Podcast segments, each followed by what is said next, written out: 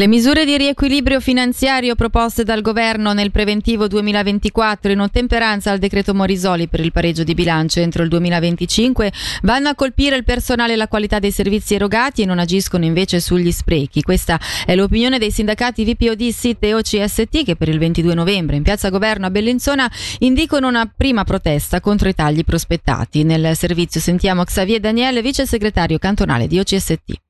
Sono tagli senza una visione, evidentemente vengono fatti in settori dove ci sarà un aumento delle richieste, dei bisogni e delle necessità e quindi risparmiamo oggi ma è un volano, è un qualcosa che procrastiniamo dopo domani, quindi sono veramente contenimenti che non hanno una visione e che a mio modo di vedere prima o poi pagheremo probabilmente anche più cari.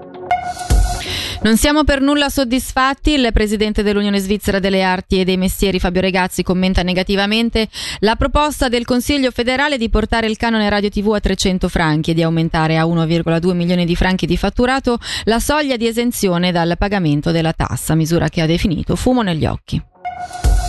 Un numero chiuso per gli infermieri che prestano privatamente cura a domicilio e un prolungamento della pratica formativa sono le richieste principali che emergono dalla conferenza dei servizi di assistenza e cure a domicilio riguardante l'aumento dei costi del settore. In questa battaglia gli Spitex pubblici non combatteranno da soli, come ci spiega Daniele Bianchi, presidente di Maggio i comuni polo del Ticino, Lugano, Mendrisio, Chiasso, Bellinzona e Locarno hanno scritto una lettera pieno sostegno di noi, Pitex pubblici, di quello che stiamo per, tra virgolette, combattere. Eccola.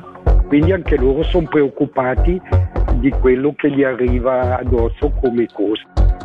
Per il momento dalla redazione è tutto, prossimo appuntamento tra meno di un'ora.